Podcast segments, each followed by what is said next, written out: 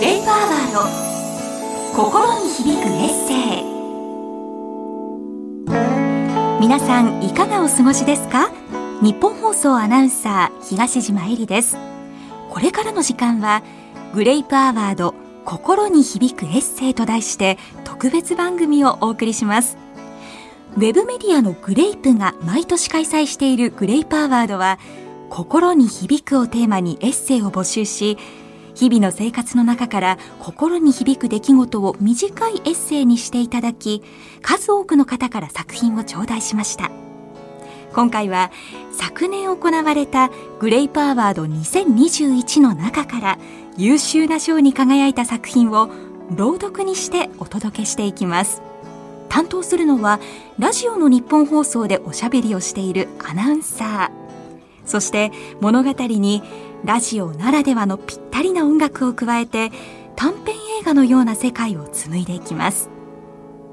グレイパーワード心に響くエッセイ。どうぞごゆっくりお付き合いください。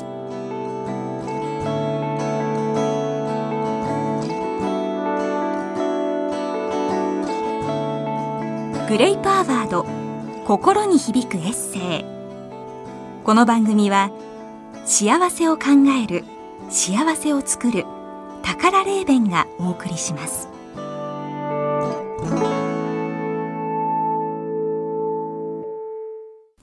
改めまして日本放送アナウンサー東島えりです。グレイパーワード心に響くエッセイ。心温まる小さなお話をご紹介していきます。まずはグレイパーワードについてご紹介しましょう。パソコンやスマートフォンをお持ちであれば誰でも無料で見られる心に響くウェブメディアグレイプ。世の中の楽しいこと感動すること癒されることからちょっと笑える面白い話芸能人の意外なエピソード可愛い動物の画像や動画や漫画まであなたの生活をちょっと豊かにしてくれる記事やトピックスが満載のメディアです。一つ一つの記事も短くて誰にでも分かりやすい文章で書かれているのでとっても読みやすいんですよ。そんなグレイプは心に響くをテーマに身近で起きた感動のエピソードや心が癒されるようなワンシーンなど人が強く共感を覚えるようなエッセイを募集するグレイプアワードを開催しています。5回目となる今年は下は13歳から上は85歳の大先輩まで幅広い年齢層の方から376本もの作品が届きました。これらの応募作品の中から最優秀作品などの作品が選ばれました。それでは作品の紹介に参りましょう。最初は優秀賞に選ばれた47歳の女性イルミさんの作品です。タイトルは心も温まるラーメン屋さん。朗読は増山さやかアナウンサー。そしてラーメン屋さん役は上柳正彦アナウンサーです。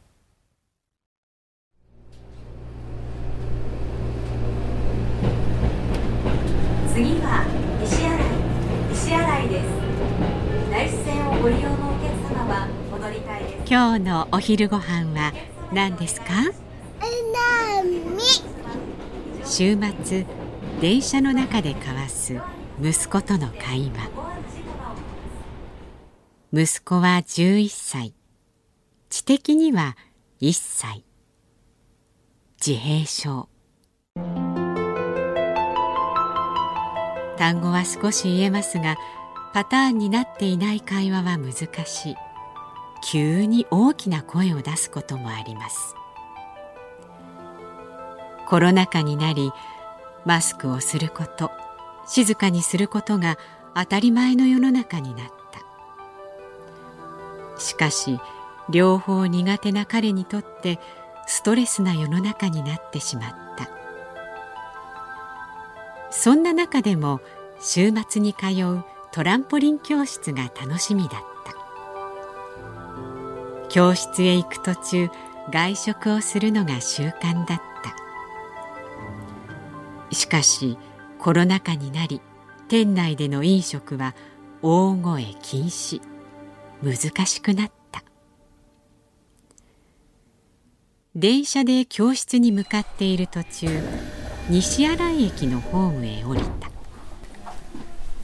立ち食いラーメン屋さんがあった。ここなら外だし電車が通るから大きな声を出しても誰も気にしないかも。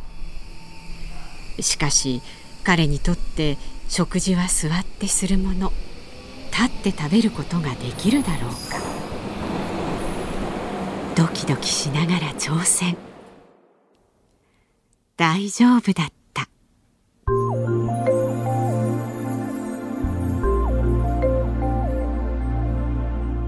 しかもこのラーメンをとても気に入った。それから週末通うようになった。常連になり店員さんと話すようになった。いつも息子に「こんにちは。元気？美味しかった?」彼が答えることはほとんどないが普通に話しかけてくれる。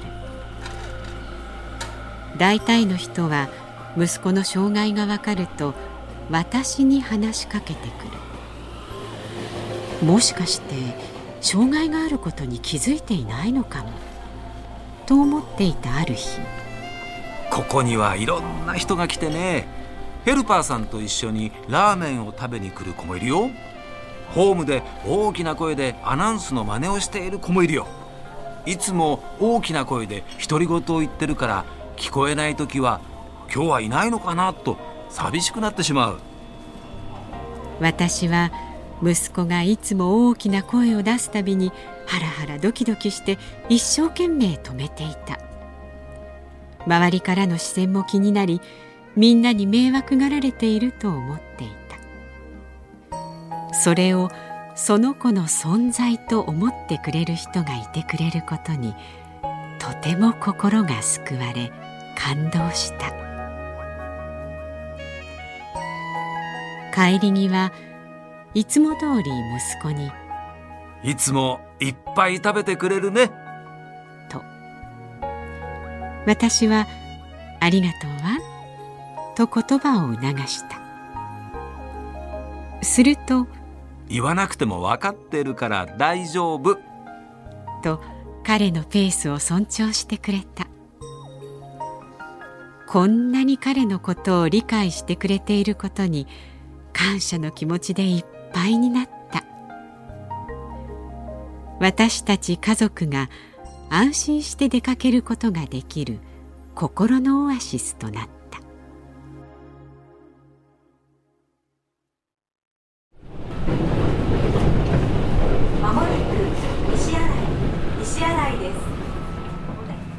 今週も西新井の駅が近づくと車窓から外を見てワクワクする息子。ラーメンの看板を見つけ下車した瞬間。と大きな声で叫びながらラーメン屋さんに走ってゆく。その声を聞いて今日も来てくれたね。と優しく微笑みかけてくれる店員さん。コロナ禍にならなかったらなかった出会い。西新井駅のホームには心も温まる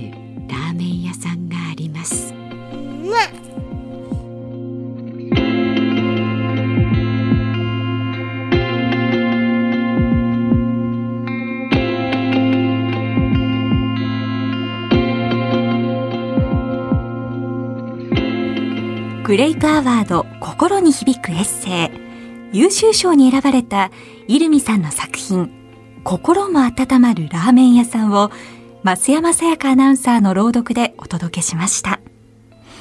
小さいお子さんがいらっしゃるお父さんお母さんこのコロナ禍でいつも以上に気を使われたことがあったと思います。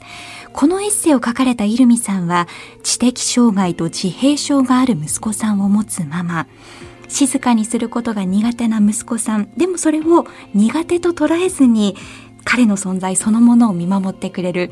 ラーメン屋さんの温かさが優しく伝わる作品でしたよね。コロナ禍じゃなかったら出会うことがなかったなと思いエッセイを書こうと思い立ったそうです。受賞を受けてとても驚き嬉しかったです。家族もとても喜んでいます。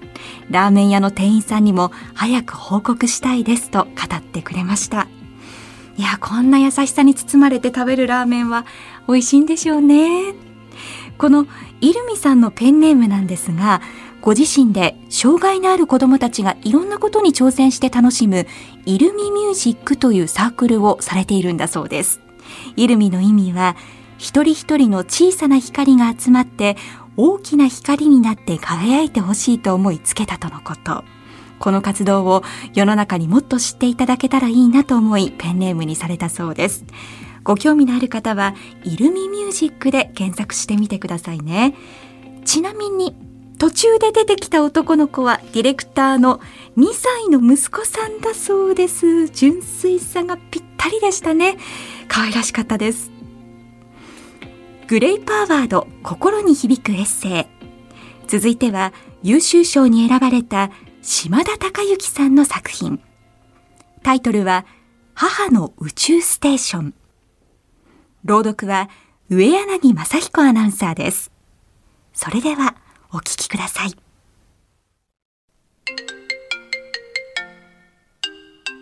夕飯の支度を始めかけた時電話が鳴ったディスプレイには母の名前があった。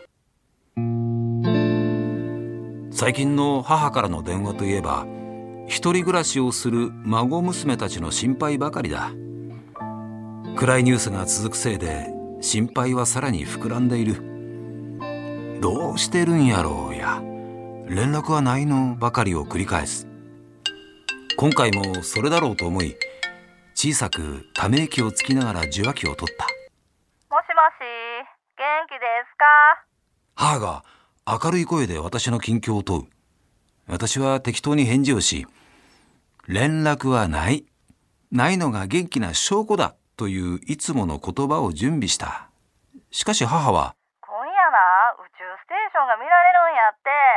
と、全く予想外の話を始めた。思わず、何それ？どうしたん？と大きな声を出した。母は様々なことに興味を持つ人だった。いくつもの習い事に通い、友達とあちこちへ出かけもしていた。しかし、母の口から宇宙ステーションなどという言葉が出てきたことは本当に驚きだった母によると今夜宇宙ステーションが日本の上空を通るらしい。その時間に空を見上げると宇宙ステーションが光りながら飛ぶのが見えるというのだ。さっきのニュースで聞いてだから教えてあげようと思って。と母は嬉しそうに言った。思ってもいなかった話題に母のことが少し不安になった。それでも絡はなんかないの？と最後には孫娘たちの心配になるやはりいつもの母だと安心し準備通りにそっけなく返事をした電話を終え夕食の支度を始める。すべて終えて時計を見たら、母の言っていた時刻が近い。用事は済んだし、見たいテレビもない。それならとサンダルを引っ掛け、近くの高台へと向かった。街灯の少ない場所を探し、空を見上げる。本当に見えるのか？母のことだから時間を聞き間違えていないか？あれこれ考えるそのうちにふと母も今空を見上げているのだろうかと思った。実家の周りは車も多く星は見えにくいだろう。そんな中で空を見上げる母を想像する。母は一人きりで立っていた。9年前に父が亡くなり母はずっと一人だ。今日も母は一人で夕食を食べ一人で空を見上げている。今更のように気づき奥歯がぐっとなった。しかし母が自分の寂しさを話すことはほとんどない。母からの電話はいつも私たちのことばかりだ。私が趣味にしている投稿が新聞に載った朝には必ず母から電話が来る。朝一番にかかってくる電話に大げさやと笑い飛ばす。それでも母はよかったねと笑って言ってくれる。そしてどんな話をしていても最後には必ず孫娘たちの心配をし仕事で毎日忙しい妻を気遣ってくれる。ずっと一人きりならあれこれ思うこともあるだろう。しかし母がそれを口にすることはなかった。今日の電話でも母は「嫌なニュースばっかりやけど上を向いていられるようにと思って電話してん」と言っていた。切れる前には上を向いて暮らしてくださいね。とも言ってくれた。適当な返事ばかりをしていた。空を見上げたまま唇を噛んだ。結局宇宙ステーションは見えなかった。薄い雲がかかっていたし見る方角が正しかったかどうかもわからない。諦めて家へ戻る。たまにはこっちから電話してみようか。歩きながら思った。宇宙ステーションは見えへんかった。ずっと上向いてたんやけどな。そういえば母は笑ってくれるだろうか。立ち止まりまた空を見上げた。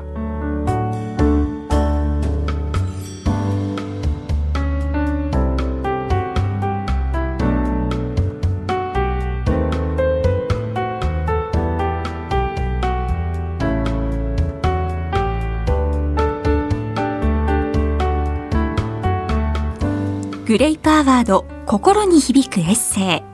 優秀賞に選ばれた島田孝之さんの作品。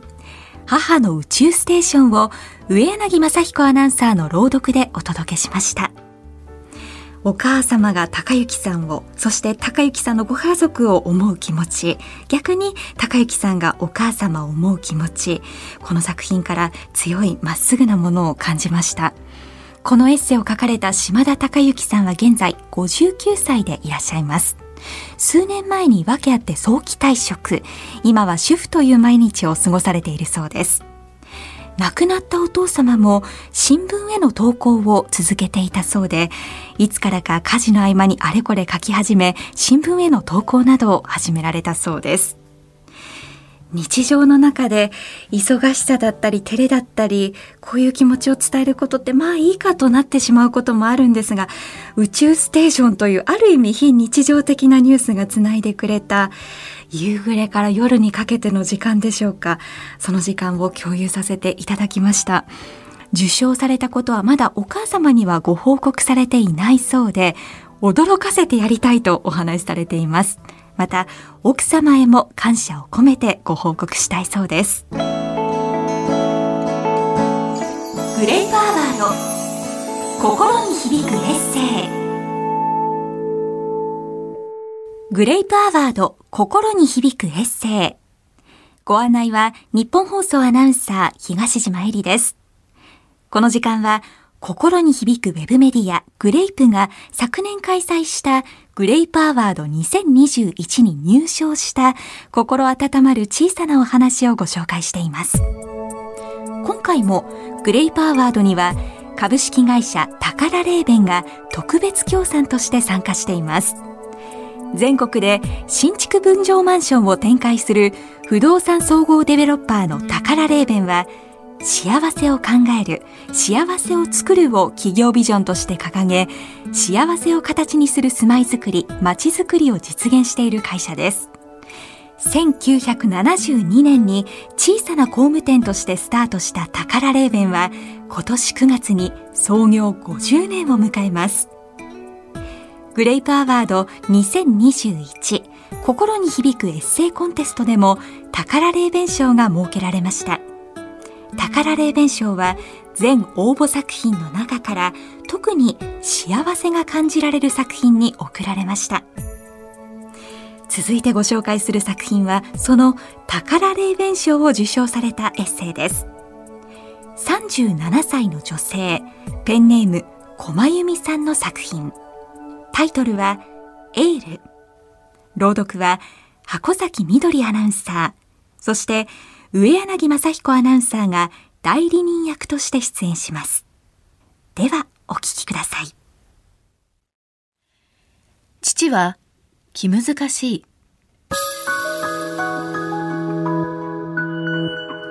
言いたいことはいつも顔に書いてある。ドアを強く閉めることもあれば、階段をドスドス駆け上がることもある。私が弁当屋をやりたいと言った時も、テレビのボリュームを一気に上げた。反対とは言わないまでも言いたそうな素振り。たまらず、もういいと出て行こうとすると、失敗しても帰ってくんなよ、とぼそり。以来父とは顔を合わせていない。そんな私が反応に店を出したのが10年前。小さな町の小さな店だ。当初はほとんどお客さんが来ず、手書きのチラシをあちこちに配り歩いた。お客様は1日に10人。それに対し10万円の赤字。やっと赤字から脱出できたのは3年後。そこには一人のお客様の存在があった。藤野。その人は開業当初から買いに来てくれるお客様だった。そして年に一度決まって7月3日に弁当を大量注文する。やりとりはいつもファックス。取りに来るのはいつも代理の方だった。いつもありがとうございます。しかし、こんなにたくさんのお弁当、どなたが食べるんですか？ある時、私が尋ねると、まあ、いいじゃないですか。と、代理人は言葉を濁した。その後も、弁当を取りに来ては、すぐに帰っていく。車のナンバーが地元ではないことから、近隣の住民でないことは明らか。ひょっとして、転売目的？でもなぁと思う。たまにお菓子の差し入れをする様子を見ると、悪い人ではなさそうだった。やがて弁当屋が軌道に乗り始めると、藤野さんからの注文は、パタリとなくなった。それでも、毎年7月3日には、必ず弁当を200食注文する。それは店にとって大変ありがたいものだった。しかし昨年、コロナウイルスの感染拡大によって事態は一変。予約のキャンセルが相次ぎ、店の経営は一気に傾いた。店舗の家賃に光熱費、休業してものしかかる毎月の支払い。気力より先に貯金が底をついた。誠に勝手ながら、今月末で閉店させていただきます。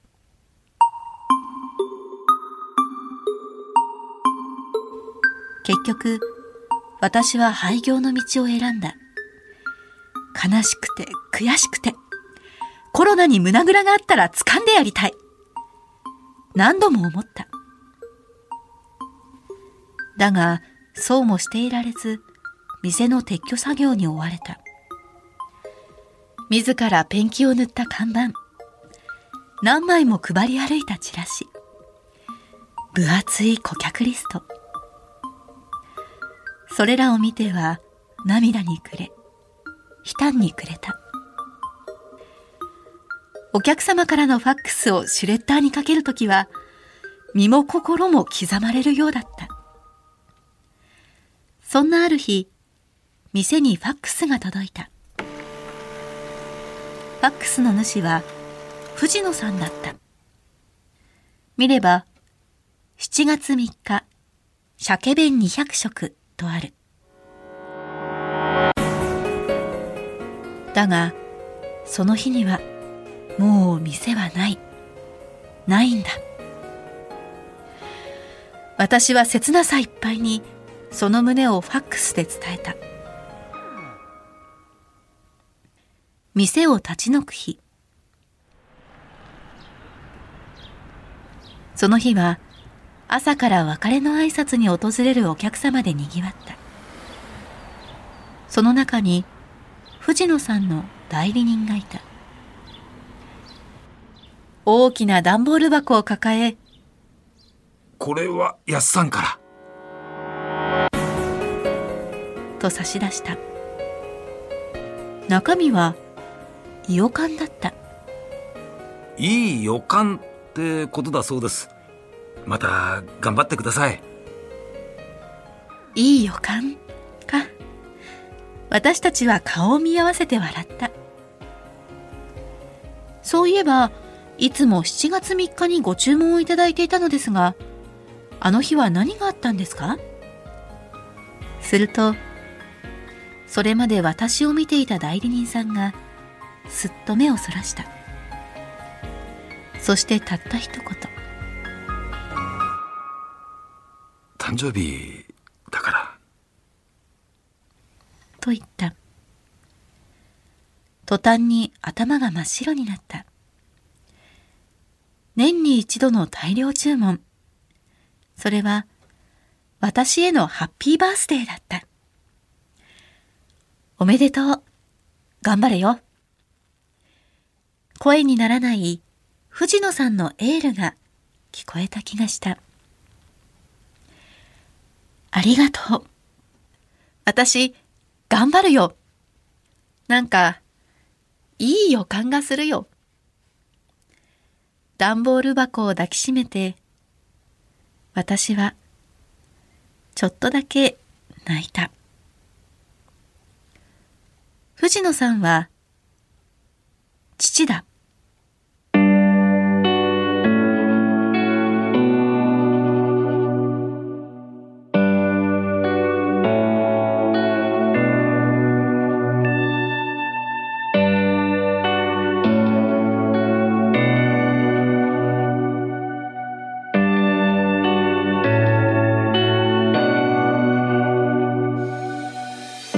グレイプアワード心に響くエッセイ。宝霊弁賞に選ばれた駒由美さんの作品エールを箱崎みどりアナウンサーの朗読でお届けしました。声にならないエールきっといろいろな思いを乗せてのエール心に染みました。このエッセイを書かれた駒由美さんは現在37歳。大学を卒業後、いくつかのお仕事を経験されて、10年前にお弁当屋さんを起業。このエッセイにもあるように、コロナの影響を受けて、お店は閉店されました。コロナ禍での悲しさや悔しさというのは生活している人の数だけ種類があって分かりますだなんて言えないんですけれども駒由美さんのこの表現コロナに胸ぐらがあったら掴んでやりたいというこの表現ここから強い感情を受け取りました。それでもこんな時でもいい予感を信じて前を向きたいと思えた作品でした。それまではお父様に対してあまりいい印象は持っていなかったという駒由美さんが変わるきっかけとなったこの素敵なお話。今回の受賞はやはりお父様に一番報告したいそうです。どんな反応されるんでしょうか？ご紹介したのは宝霊弁賞に選ばれた駒由美さんの作品エールでした。ここで宝霊弁からのお知らせです。株式会社宝霊弁では創業50年に向けた象徴的な事業の一つとして栃木県那須郡那須町にてアートビオトーププロジェクトを株式会社ニキシモと共同で進めております。今回の副賞として駒由美さんには2019年にグッドデザイン賞を受賞したランドアート水庭や五感を刺激するアートフードを提供するレストランミューなどが備わった施設の中の一つ。アートビオトープレジデンスの一泊二食付きペア宿泊券が贈られます。白を基調とした客室はシンプルで落ち着いた空間となっております。窓の外の横沢の森に流れる穏やかな時間を感じながら上質なベッドで安らぎのひとときをお過ごしいただけます。それでは、アートビオトープ水庭の雰囲気が感じられるこちらの CM をお聞きください。水溶き、そして苔。互いに結びつき、ハーモニックな輪となって新しい価値が作られる。私たちが目指すのは未来のライフスタイルを作ること。高田レーベンは幸せを考え幸せを作る会社です。宝レーベングレープアワード。心に響くエッセイ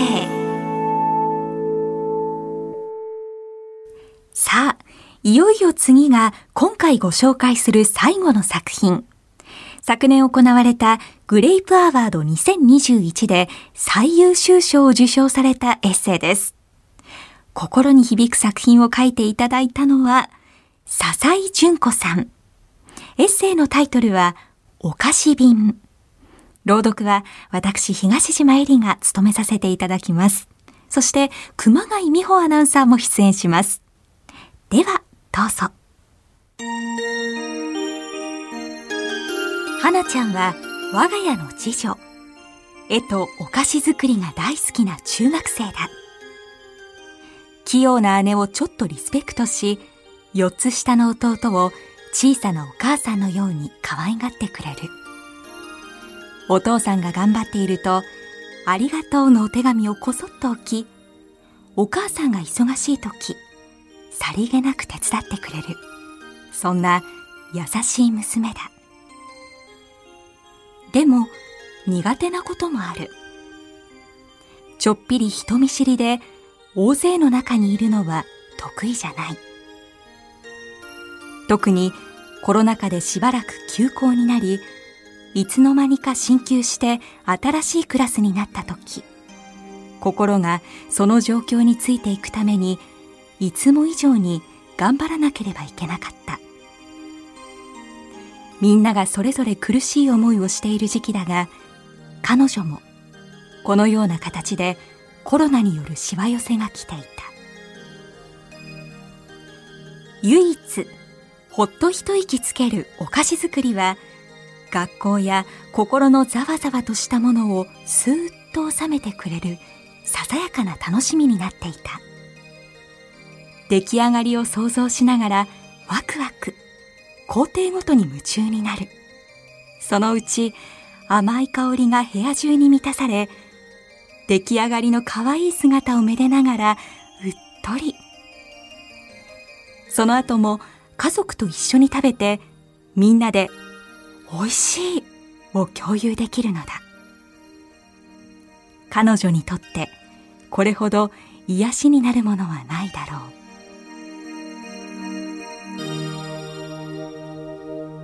そんな時ふと隣のおばあちゃん、大丈夫かな？とつぶやいた。ちょうど最初の緊急事態宣言が出た頃だ。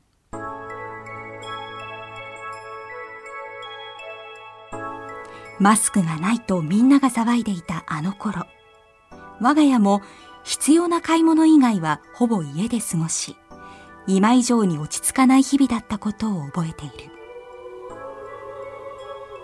その隣のおばあちゃんとは一人暮らしのご近所さん。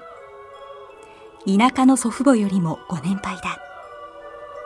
いつも庭のお花を大切に育てながら丁寧に暮らしていらっしゃる。でもコロナ禍でお互い家に閉じこもり様子を伺うことがほぼなくなった。確かに気になる。するとそうだ。お菓子を作っておばあちゃんに持っていこう。と提案してくれた。早速バナナケーキを焼いてくれた。そしておばあちゃんが食べきれる量を包んで得意な絵付きの手紙も添えて。それを私に託すのかと思いきや行ってきます。と出て行ったではないか。私はちょっとびっくりした。こういう年頃だとご近所さんにわざわざ会いに行くなど面倒だったり恥ずかしいものかと勝手に思っていたからだ。しかもちょっと人見知りな花ちゃんなのに。帰ってくると手には小さな花束が。まるで孫のように喜んでくれおばあちゃん自慢の庭からお花を見繕ってもらったようだ。キッチンに飾るとお料理しながらふわっといい香りがするよと。それからは時々多めにお菓子を作った時はおばあちゃんに持っていこう。と届けに行くまた逆に取れたての大葉やお花が玄関扉にかかっていたりお菓子の感想が電話で届くこともある。こんなおばあちゃんの喜ぶ顔も元気な顔もほっとする。少しの立ち話も素朴な花にも癒される。なんとなく落ち着かない心もさーっと静かになっていると思う。と花ちゃんのお菓子は食べる相手に温かい気持ちをお裾分けしているだけでなくそれが自分にも戻ってきているような気がする。そして見守っている私まで心がほかほかほこほこしてくるのだ。学校の気詰まりな空気や今までと違う日常に疲れていた娘。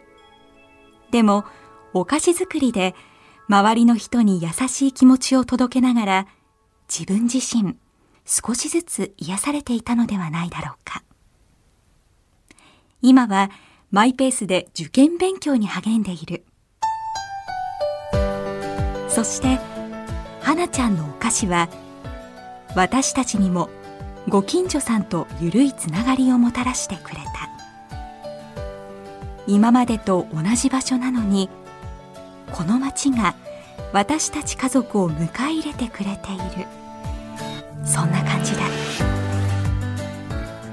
花ちゃんの小さな勇気がふわっと温かいものを運んできてくれたようだ。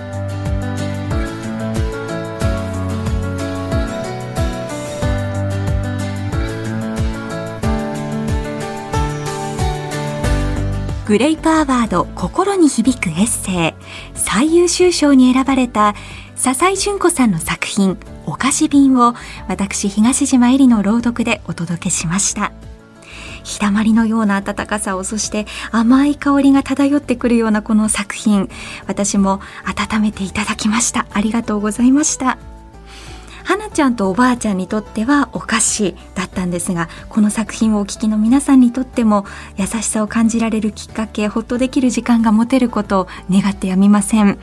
このエッセイを書かれた笹井純子さんはチーズと蜂蜜食育のセミナー講師をお仕事にされて横浜市のご自宅でチーズ教室プチポアも主催されているそうです。花ちゃんとおばあちゃんのやりとりは母親の私から見ても温かい気持ちにさせてくれるエピソード。皆さんにも少しでもほっこり優しい気持ちになっていただけたらと思いエッセイにしましたと語ってくださいました。今回の受賞を受けて一番報告したい人は誰ですかとお聞きしたところやはりお隣のおばあちゃんです。花ちゃんの受験がもうすぐ終わるのでその時には花ちゃんのお菓子瓶と一緒に報告する予定ですとお話しいただきました。ちなみに花ちゃんが作るお菓子の中で一番のお気に入りはチョコ入りの塩麹スコーン。これお友達のプレゼントや家族のおやつとしても人気でリクエストするとささっと作ってくれるそうですよ。特に弟さんが大好きなお菓子なんだそうです。この塩麹というあたりにも花ちゃんのセンスを感じますよね。素敵なお話をありがとうございました。お送りしてきましたグレイパーワード心に響くエッセイ。いかがでしたか？新型コロナというこれまでにない事態が起きて社会や人々の生活が大きな影響を受ける中でのお話がいくつもありました大変な中ですが人を思いやる気持ちや優しさというのがこの世の中に溢れているんだと気づかされたような思いがしますし今ちょっと心が疲れた時こそこのグレープのエッセイを読んでみて少し前を向くきっかけになったらいいなと改めて思いました。まだまだ自粛や我慢の日々が続きますが、こんな時こそ優しさを忘れずにありたいですね。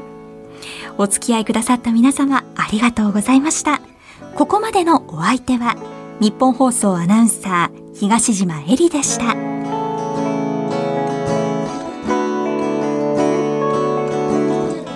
グレイパーワード心に響くエッセイこの番組は幸せを考える幸せを作る宝レーベンがお送りしました。